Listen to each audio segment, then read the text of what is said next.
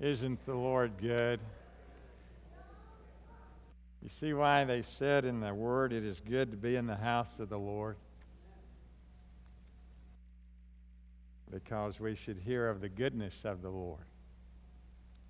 This morning, the word picture that Philip shared, that uh, if you had this story that you were that not only that little girl, or let's say you're Lazarus, man, and you could go around and you'd be sitting at the catfish fry, and you wouldn't just be talking about whether Mizzou won or not. You'd be talking about, let me tell you what it is to be raised from the dead. And yet that's the story if you're in Christ. The Scripture says over and over, we have been, Colossians three, we've been raised with Christ. That's what the Scripture says. Therefore, if anyone is in Christ, they're what? A new creation. The old is gone. The old is gone. You say, well, the old's not gone in my life. I worried before I got saved, and I still worry. I got depressed before I got saved, and I still get depressed. I fussed and fought with my spouse, and I still fuss and fight with my spouse. And so we all need a what? We need a breakthrough.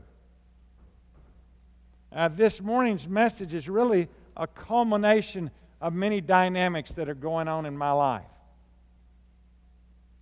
First dynamic is, four times during each week, I get to sit down with a bunch of men and study the Word of God with them. It's called our men's Bible studies.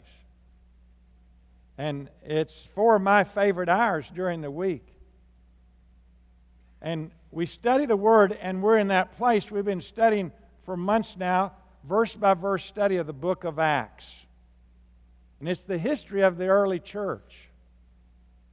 And it gives us a model of the working of the Holy Spirit in a people's life.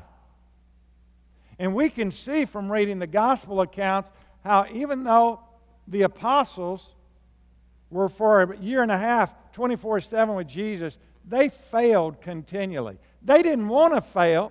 And I want you to know, if you're in Christ, and even if you're not in Christ, I can tell you something true about every person in this room. You do not want to fail. Agreed? You, you never want to fail in a relationship. You don't even want to fail in your own personhood. You want to do right. So when you fail, just know this. And family members, when a family member fails, just know this. They don't want to. They just haven't learned yet how not to fail. And that's what's so frustrating about it. That's why even people kill themselves, because they get sick and tired of failing. But let me tell you, if you fail, it's not because you want to. You just haven't learned yet how not to fail. And that's why the Bible says, get equipped to learn how not to fail. Today, if you're very fearful, you don't want to be fearful. If you acted ugly this week with some family member, you didn't want to be ugly. You just haven't learned how not to be ugly. That's what's so frustrating. So you need a breakthrough. And, and the first reason I'm preaching this message, and we're going to carry it on for a few weeks because it's deep, it's rich, it's life-changing, is we're in that place in Acts ten where Peter and the apostles needed a breakthrough. If you go home, read Acts ten, it's where they came to the place that God wanted to lead them to see that the Gentiles were loved by God, not just the Jews. And they needed a breakthrough. Now, I want you to know this man, Peter, is where God started. And even when Peter had the breakthrough and he went into a Gentile's house and he led the whole family to Christ, the rest of the apostles, it says in Acts eleven, man, were they ticked off. What in the world are you going into a house with a Gentile? They needed a breakthrough. But I want you to start thinking right now, how did Peter have that breakthrough? Because this is the man that loved Jesus with all of his heart. This is a man that had left everything to follow Jesus. But this was a man that knew failure after failure in his walk with the Lord. Think about the day when Jesus says, "Who do men say that I am, and who do you say that I am?" And Peter, inspired by God, he had a breakthrough. He said what? "You are the Christ, the Son of the living God." Now here's when you know you don't get it.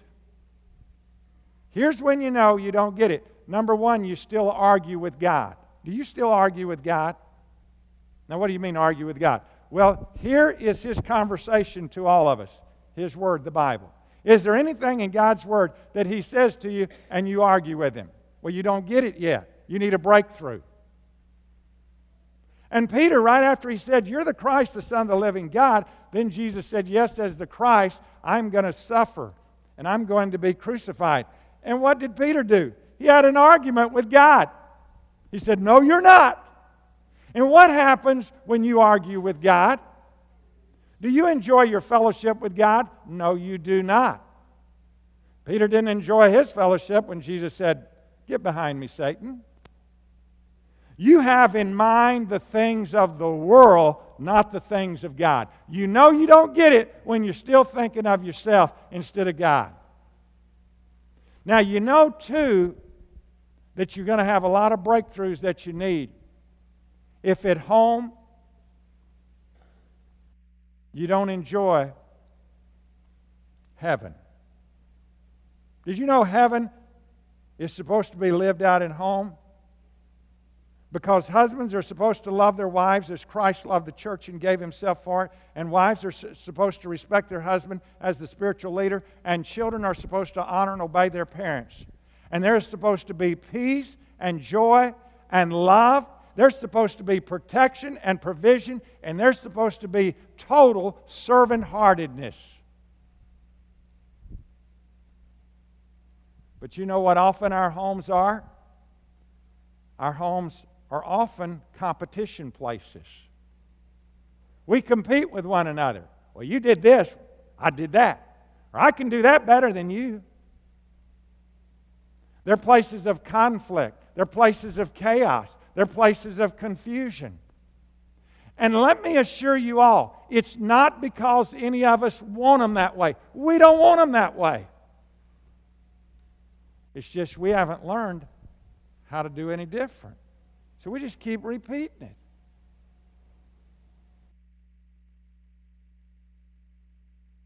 I got great news for you today, because I'm going to give you the how-to. That all this can be transformed in your life. And it's not about me. It's what God's promised.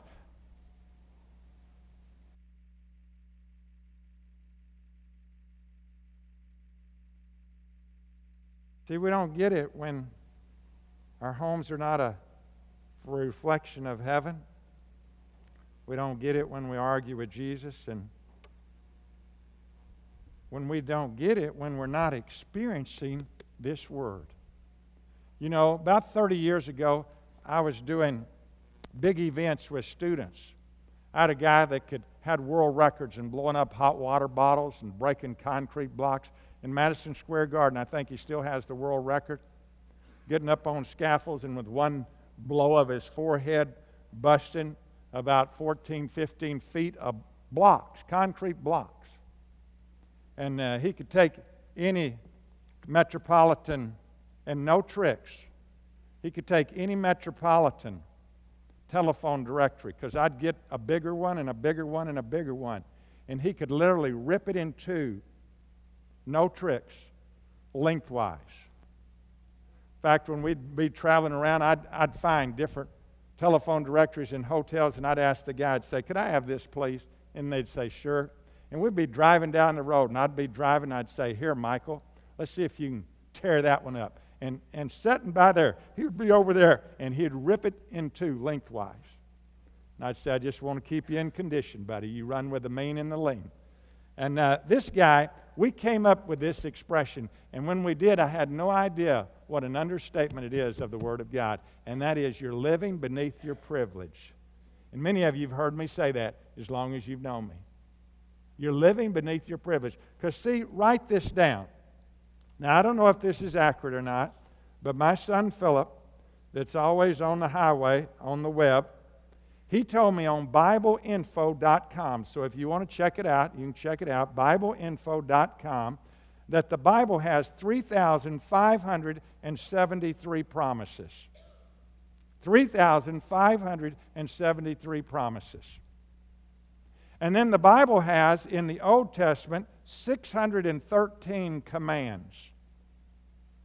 And in the New Testament, it has one thousand fifty commands. So you add that up, three thousand five hundred seventy-three, six hundred thirteen, one thousand fifty, that's five thousand two hundred thirty-six commands and promises. And see, the commands, as David Jeremiah heard him say years ago, he said, you know, every command of the Lord is actually a promise of God, because God is good, God is perfect, and He would never command us anything that's not actually a promise and enablement that in the power of His Holy Spirit we can do that. So you think about it, in God's Word is five thousand two hundred thirty-six promises of how He wants to live your life privileged in Him. And that's the other thing I'm doing right now. I'm working on a chapter in this book that I'm working on entitled, What Are You Saved For? I want all of you that say you're saved, I want you to think, what are you saved for? And I just decided I would just start in Matthew. And I know the New Testament pretty well, and I would just start on the first page of Matthew, and instead of finding a reference book or calling Andy Chambers and saying, you know, give, I'm just turning the pages, Andy, and, and just saying, okay, here's another instruction. And I'm saying in my book, this is not an exhaustive study, but just a casual walk through the Scriptures. And so far, I'm through the book. Friday night, I finished Romans. So I've done Matthew, Mark, Luke, John, Acts, and Romans. And I have hundreds, hundreds of promises of what Jesus says. When you are saved, when your life is raised in Christ, this is who you're going to be. And so, in the combination of studying the book of Acts and seeing how people need breakthroughs and studying all these promises and just writing them down and then going in and typing them down, I'm saying, wow, do we need breakthroughs? Are y'all tracking with me? This could be the best message you've ever heard in your life as far as transforming your life if you get the how-to. If you get the how-to. I haven't gotten to the how-to yet. I'm just trying to get you revved up to say, man. Now, this is what I've done in all my men's Bible studies the last two weeks. As we look at old Peter and think of everything he's encountered in the book of Acts. Now, he failed a lot. You know, he denied Jesus. He ran when he should have been standing. But Jesus went to him and loved him and restored him in John twenty. And then in Acts one, he spent, verse three, another forty days with him. And finally, Peter gets it. Now you think, how did he get it? Because from there, he stops arguing with Jesus. Jesus says, go wait in Jerusalem. He goes, waits. Wait for the coming of the Holy Spirit. In Acts two four, he's filled with the Holy Spirit. And he preaches and three thousand are saved. He goes the next day to the temple to pray, and a beggar's there, and he says, hey, give me something. And Peter says, I don't have gold to give you, but let me pray for you. And God heals him. Next chapter comes, Caiaphas the high priest. They thought, we killed this Jesus to shut this down, and man, it's exploding. So they come after Peter.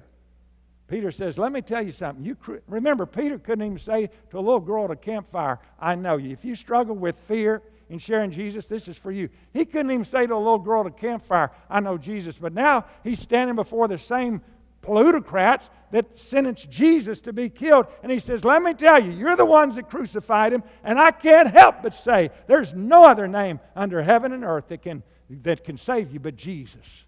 And they looked at Peter and said, we're astonished. We know this guy. He's just an ordinary fisherman, but God has changed his life. He's been with Jesus. I mean, this is Peter, and yet you know the thing you can see about Peter? He still needed a breakthrough. And here's what I've said to our men. Men, I don't care how long you love Jesus. I don't care how long you live Jesus. I don't care how long, much you learn Jesus.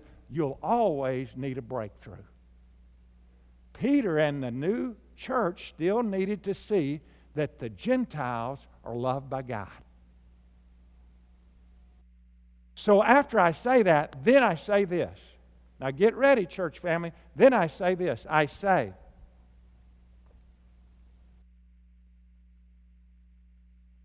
who wants to share a breakthrough that you have right now? What do you think happens? Who has a breakthrough right now that you're struggling and you know what God says and you need a breakthrough? Just share it. What do you think happens right there, ladies? Gets kind of quiet. Now, why does it get quiet when we say, here we are and we need a breakthrough? And I've already built the case that you always need a breakthrough. You'll never get to the point. The Apostle Paul said it this way in Philippians. He says, you know, God's taken hold of me in Jesus by the Holy Spirit, but I haven't yet taken hold of Him. But this one thing I do, I'm going to press toward the what? The mark. I've taken hold of what He's taken hold of me. That is, I still need breakthroughs.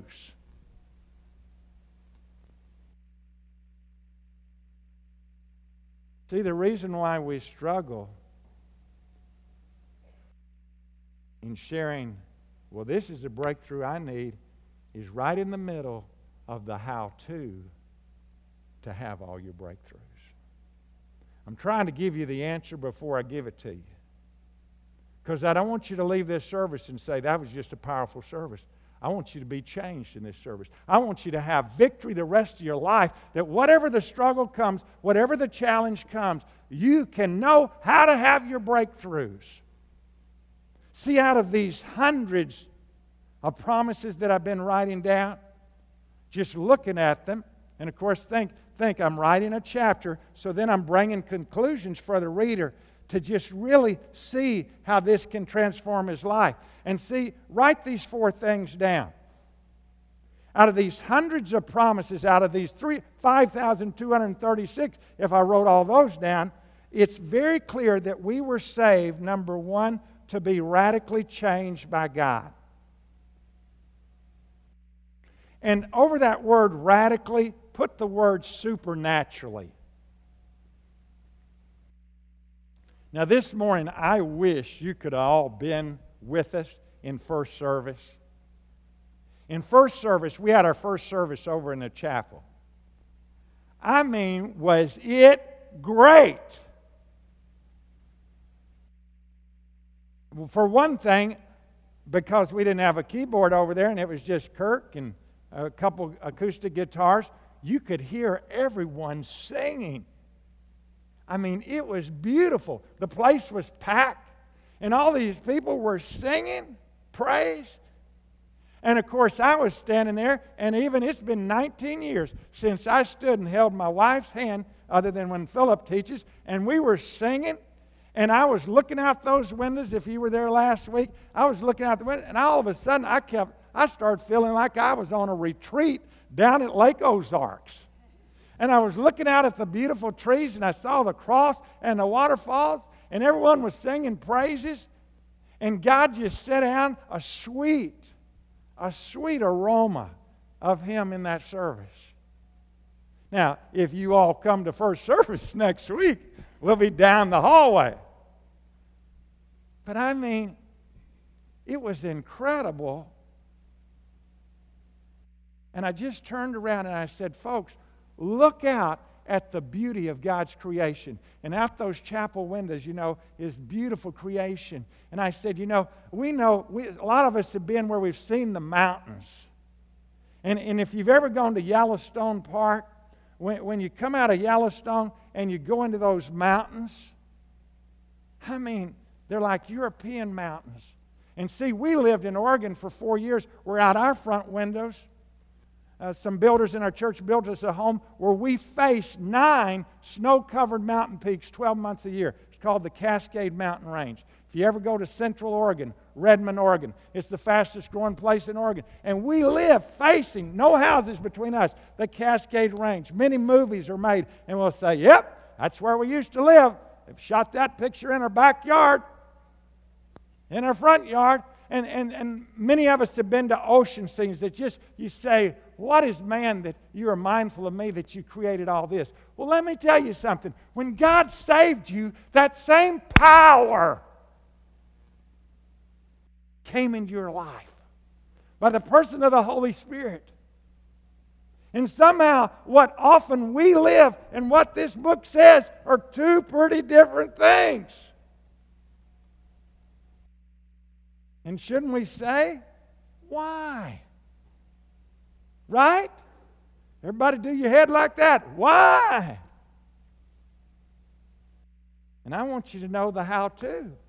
See right in number two. By the way, Second Corinthians five, seventeen, eighteen says, therefore, if anyone is in Christ,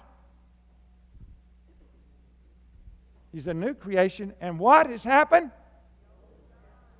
The new has come. I promise you, if you're still experiencing old, it's not because you want to.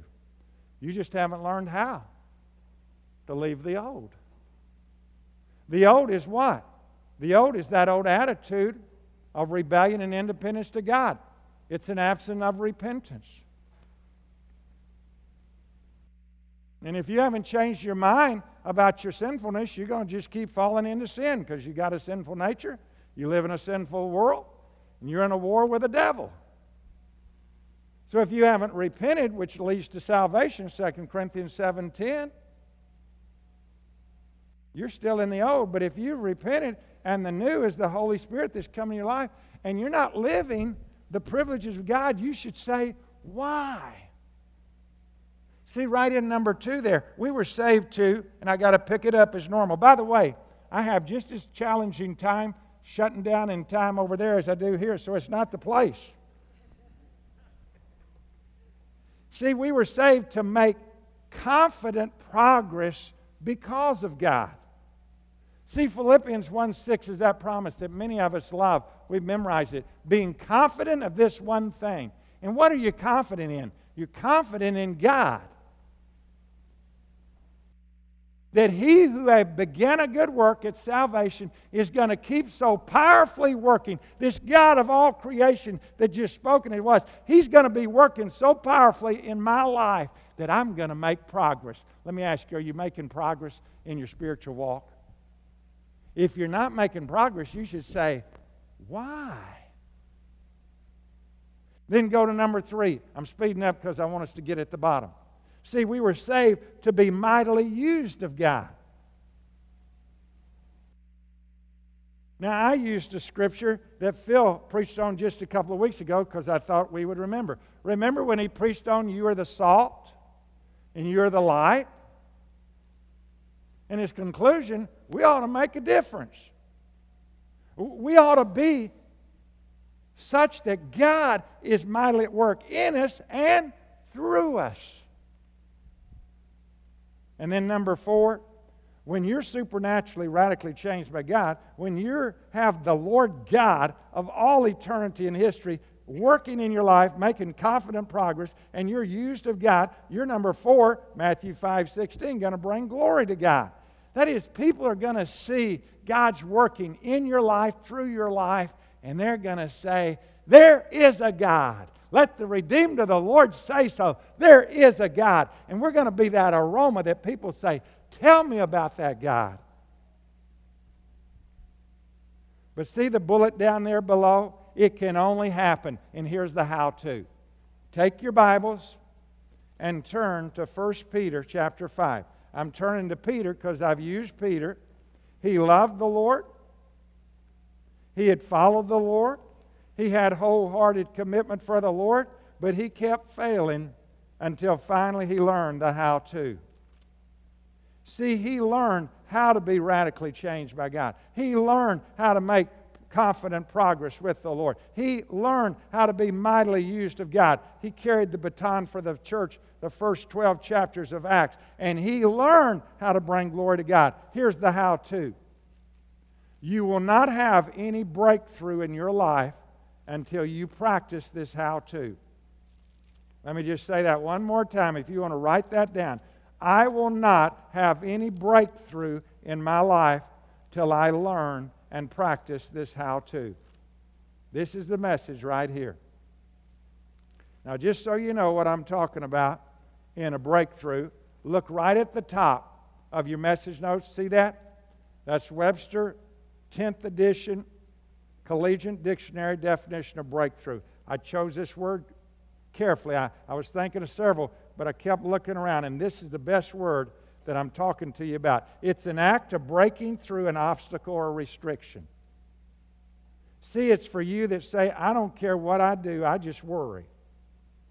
I don't care what I do, I just can't get over my woundedness from my childhood, from my teenage, from that horrible hurt in my life. I, I just, I don't care what I do, I just can't trust the Lord. And you fill in the blank to do this. That is one of these five thousand two hundred thirty-six commands.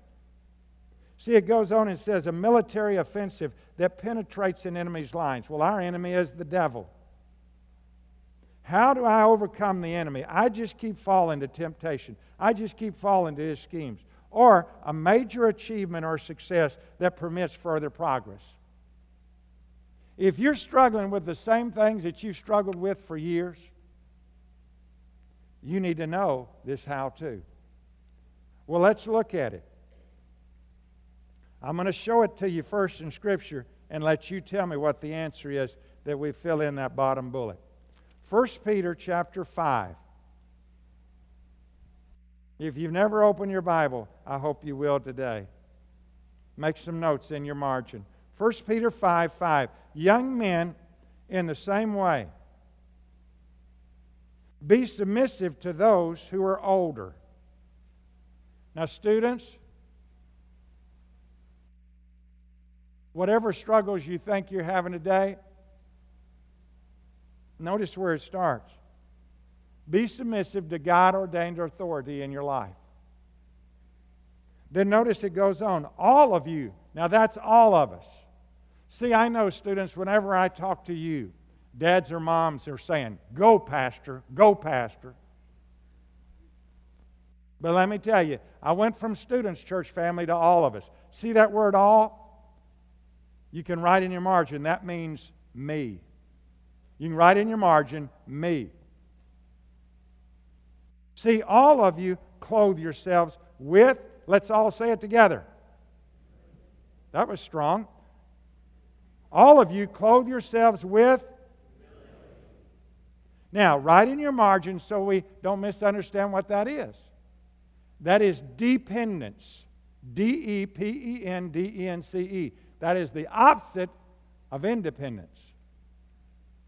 Write down submission. That is the opposite of rebellion. All of you clothe yourselves with dependence. All of you clothe yourselves with submission toward one another. And here is the because. If you say, I don't like that. Well, of course you don't like that. Your sinful nature doesn't like that. But here's the because.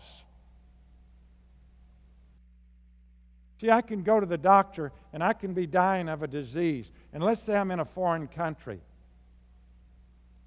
And he says, the only cure for you not to die within twenty-four hours. Let's say I just got bit by that snake, remember, in Costa Rica, that they said is the deadliest snake in the world. And so I get bit by that, whatever it is, and I go to a doctor. They rush me to the doctor because you only have a couple hours or you're going to die. And he takes out a tonic, and he says, this is the worst tasting tonic you will ever taste in your life. It may even make you throw up, but it will heal you in fifteen seconds.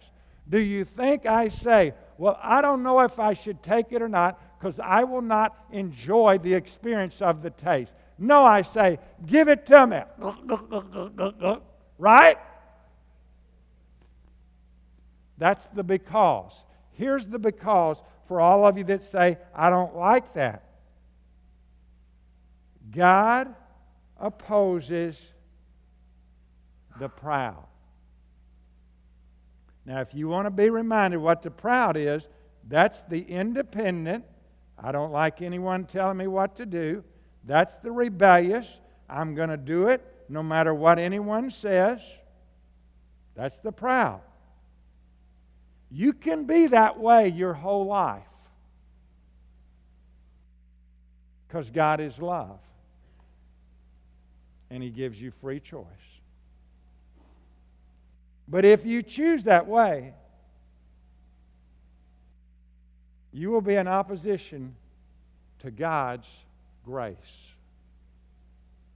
You're going to see that. I'm telling you right, you can be proud, but you're in opposition of God's grace.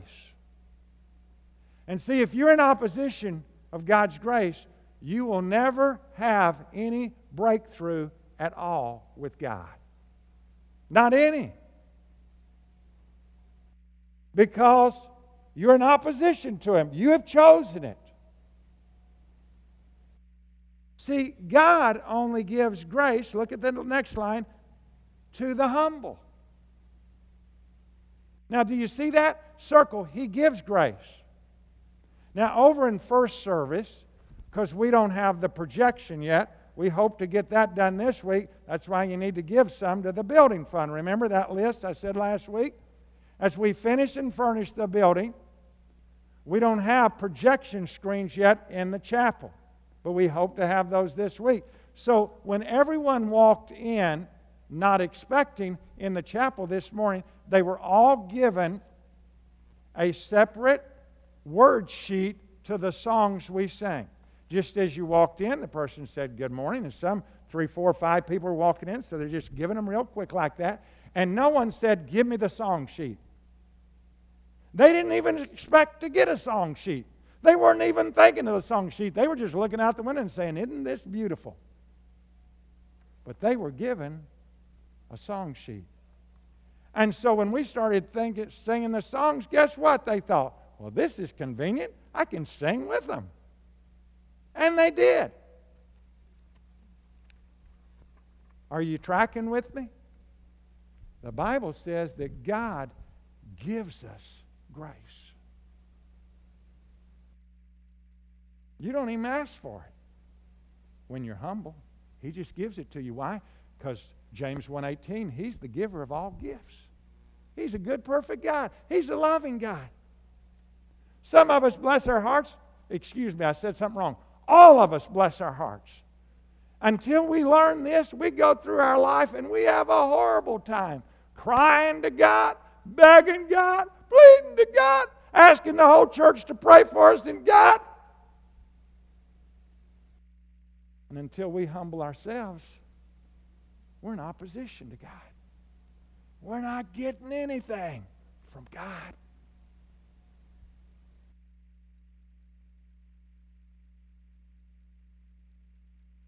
And this great and mighty God that wants to glorify himself, glorify himself through His children, instead of glorifying, He's grieved. Because God doesn't bless pride. God doesn't bless independence.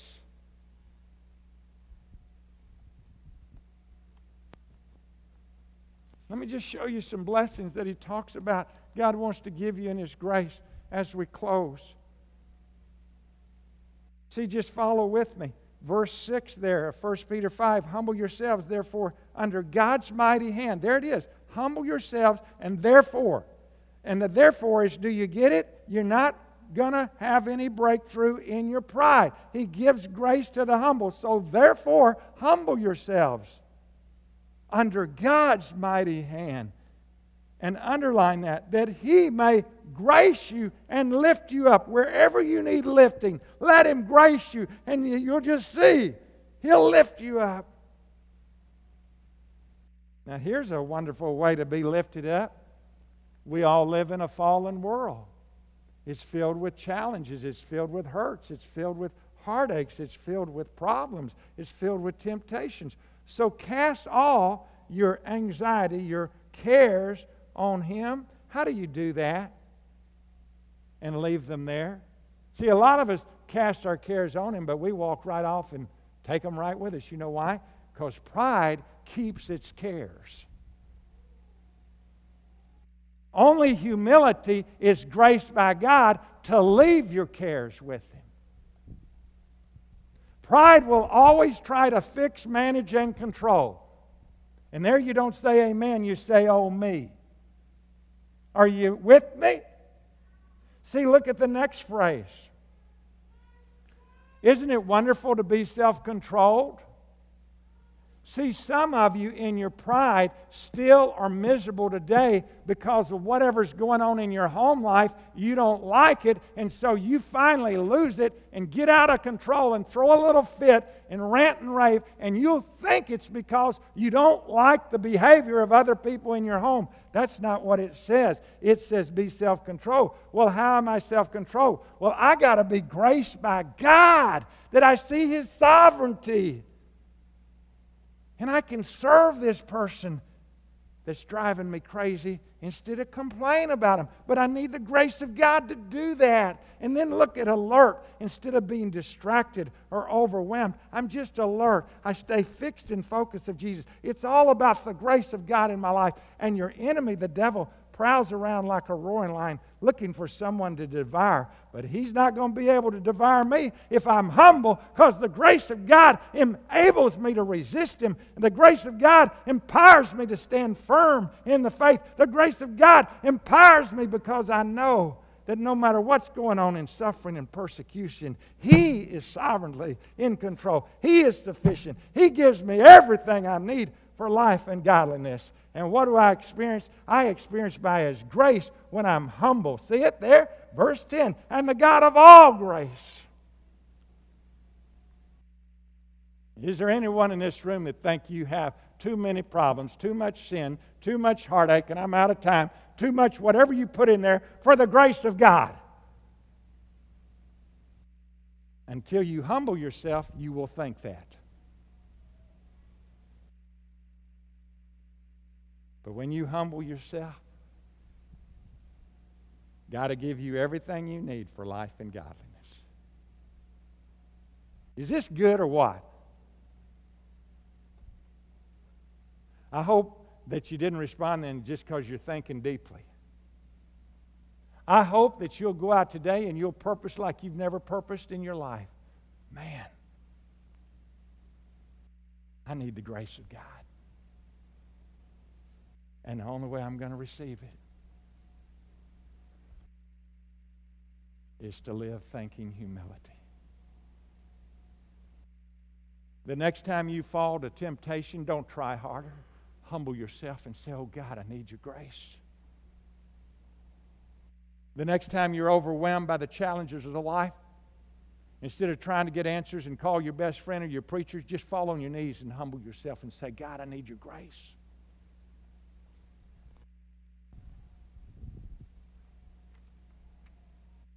See, write it in.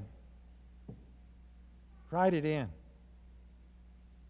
Down there at the bullet, we were saved for thousands of wonderful commands and promises, but it can only happen if we learn to think, say it, humility, because none of this will happen apart from God's grace.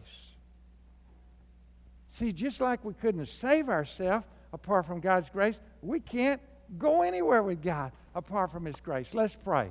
I know I'm out of time. Let's pray.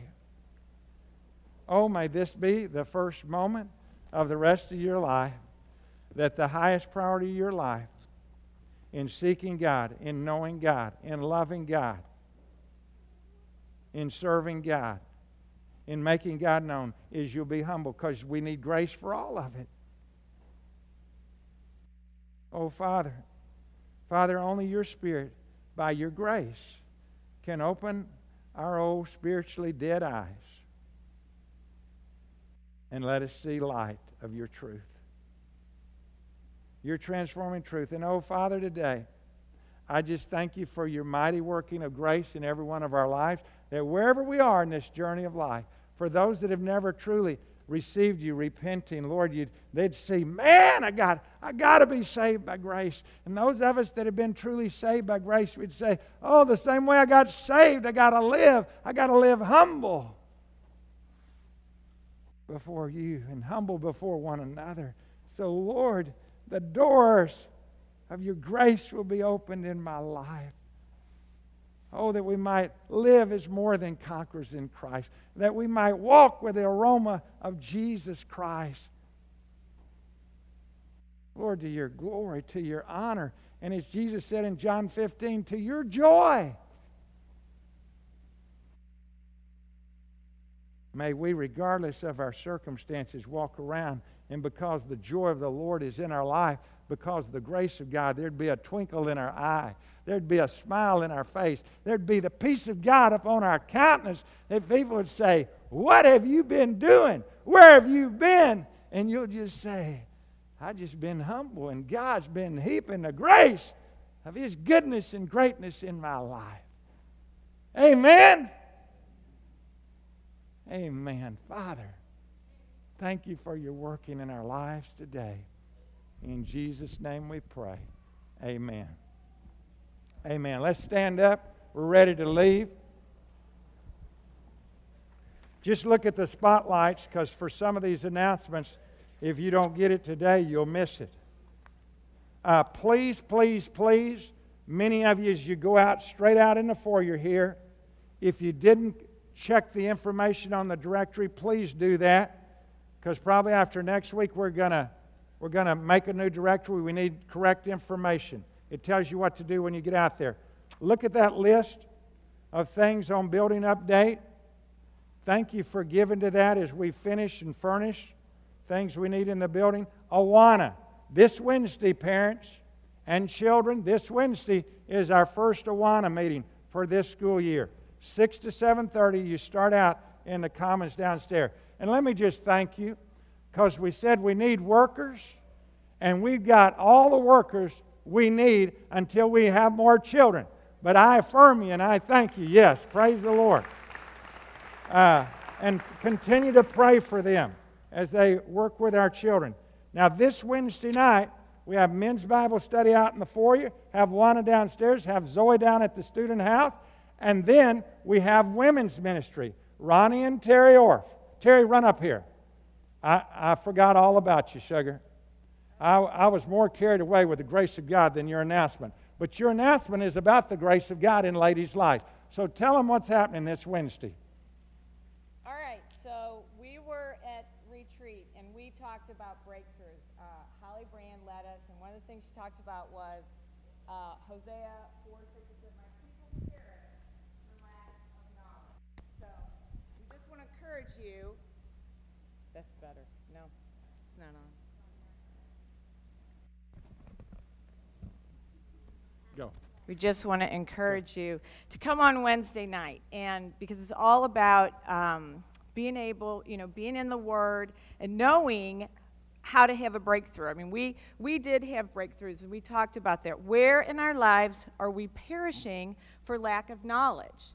And the Word gives us everything that we need to know for life and for living. So I want to encourage everybody to come on Wednesday night, and we're kind of going to do it a little bit different. Um, in the past, I think there's been a video, and there really hasn't been a lot of small group discussion, and it's been my experience. Sherry McCann and I have, have led a, a, a group of women for three years now um, in a Bible study with small group, and I can't tell you how important the small group discussion time is. So the way we're going to do this, because I know people are working, they have kids. I have a heart for women like that, because I did that for fifteen, twenty years. Um, so I know how hard that is. So we need to make the time worthwhile, and, and the small group discussion is so important. So what we're doing is um, the video will always be shown every week from six fifteen to like seven thirty-ish. But there will be a time ahead of the video for people who have to get their kids from Awana and have to leave by seven thirty. There'll be small group discussion before the video about the homework. And then for people who don't have to leave, there'll be small group discussion afterwards. And I don't care if we stay till ten, eleven o'clock at night. I'm not saying that we have to do that, but if sometimes that's what happens, that's what we'll do. And there's a lot of holy ground that, uh, around those kinds of times together. So I just would encourage people. Come as you are. If you're coming from work or something, there's always going to be a little something to eat. And if I have anything to say about it, it will be healthy. Um, so there will be something to eat. But, you know, we're going to divide the word. We're going to talk about it. We're going to encourage each other. We're going to challenge each other. And this is really where the rubber meets the road. This is where, where the growth. You know, my whole Christian walk was because of my time spent in Bible studying with other women who could help me, and, and we help each other. So we need to have that time together to talk. You so mi- the first small group starts at what time? Well, this week we um, won't have a small group to begin with. Just come at six fifteen okay. for the video, and we'll explain a lot more about how that's all going to work. But we just want to encourage you that there is going to be small group time. So. Amen. Amen. And so the women, the women will be downstairs. The men will be up here. I mean, it's the happy place to be on Wednesday night. And uh, God's going to keep doing mighty works. You look on down there. This is the last Sunday. Today is the last opportunity to register for the Father-Child Campout. Now, Scott, you said you were coming, right? But we don't have your registration. So go to the Welcome Center, fill that out. I know you're my buddy, and I know you love me, a lot of you guys, but I need your registrations so we know how many burgers and hot dogs and all that stuff to get. So do that today. Just do it. Next Sunday night, it's going to be over in the chapel. If you've not registered to vote, folks, there's never been a clear time what righteousness is. And every Christian that's a part of this fellowship, if I ever hear that you didn't register and your registered agent vote, we're probably going to be having an early funeral for you. You must register and vote, okay, for righteousness. Let's pray. Let's pray. Close our eyes. Take the hand of the person by you. See, when you're full of grace, you become the greatest encourager in the world. You become a lover. You become a forgiver. You become kind and tenderhearted. May our homes today, Lord, be so radically different because we humble ourselves right now. And we may have disagreements this afternoon. We may have disappointments. We may not even like each other. And when all that happens, Lord, may we remember I need grace, but I'm only going to receive it when I'm humble. And so, Lord, thank you for a new work in this people. Thank you for a new work in every one of us. That by your grace, we humble ourselves before you and each other. And then we thank you for your mighty working of grace in us and through us.